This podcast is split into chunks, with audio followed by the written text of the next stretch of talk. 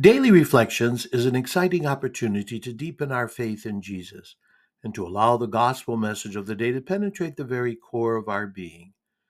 My friends, I invite you to allow the Lord of Life to guide you and give you the courage to live as dynamic disciples. Let's offer this day to the way, the truth, and the life. Today we celebrate Saturday of the twentieth week in Ordinary Time.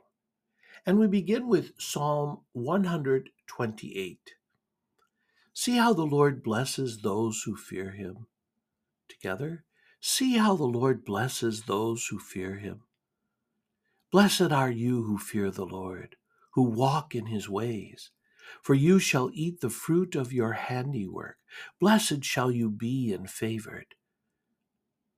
You, wife, shall be like a fruitful vine in the recesses of your home, your children like olive plants around your table.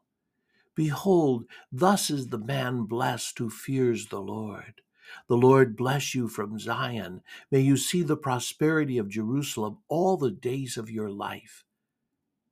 See how the Lord blesses those who fear him. Together, see how the Lord blesses those who fear him. Our gospel for today is taken from Matthew chapter twenty-three, verse one to twelve. Jesus spoke to the crowds and to his disciples, saying, "The scribes and the Pharisees have taken their seat on the chair of Moses. Therefore, do and observe all things what, whatsoever they tell you, but do not follow their example.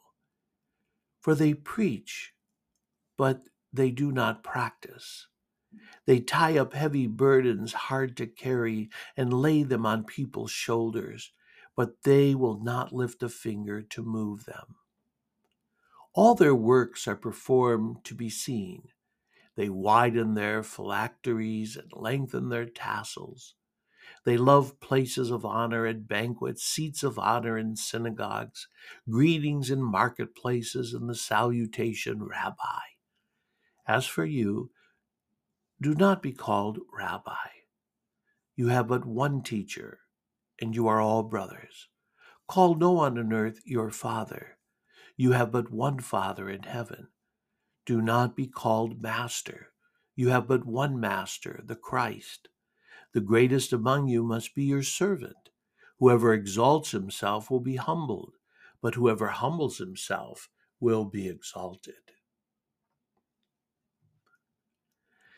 Now, the part of the gospel today that, that I'd like to really reflect on is, therefore, do and observe all things whatsoever they tell you, but do not follow their example.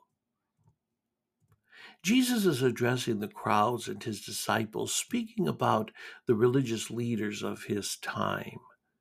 And this verse is, is part of a larger rebuke against the Pharisees and scribes for their hypocrisy and their lack of genuine spirituality. Jesus acknowledges the religious leaders' authority in interpreting and teaching the law. He tells the people to listen to their teachings and obey the commands they give, as long as they align with the law of Moses. However, he also warns against imitating their behavior, as they often acted hypocritically, placing heavy burdens on others while not living up to the same standards.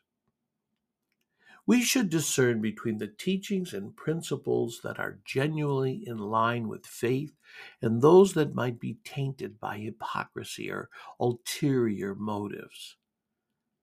It encourages us to focus on the substance of faith rather than getting caught up in external displays of religiosity.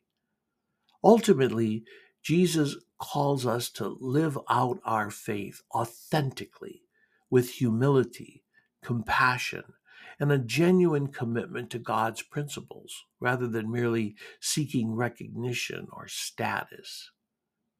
Jesus criticizes the hypocrisy and pride of the religious leaders. He warns against seeking titles and recognition, emphasizing humility and service. Our gospel today highlights the importance of living out one's faith sincerely rather than seeking self-importance. It reminds us to prioritize humility and genuine spiritual growth over outward appearance and status. When Jesus said, "Call no man father," he was speaking in the context of addressing the issue of spiritual pride and seeking, um, you know, these honorific titles. Jesus wasn't prohibiting the use of the term father in a literal sense, such as addressing one's biological or adopted father or calling a priest father.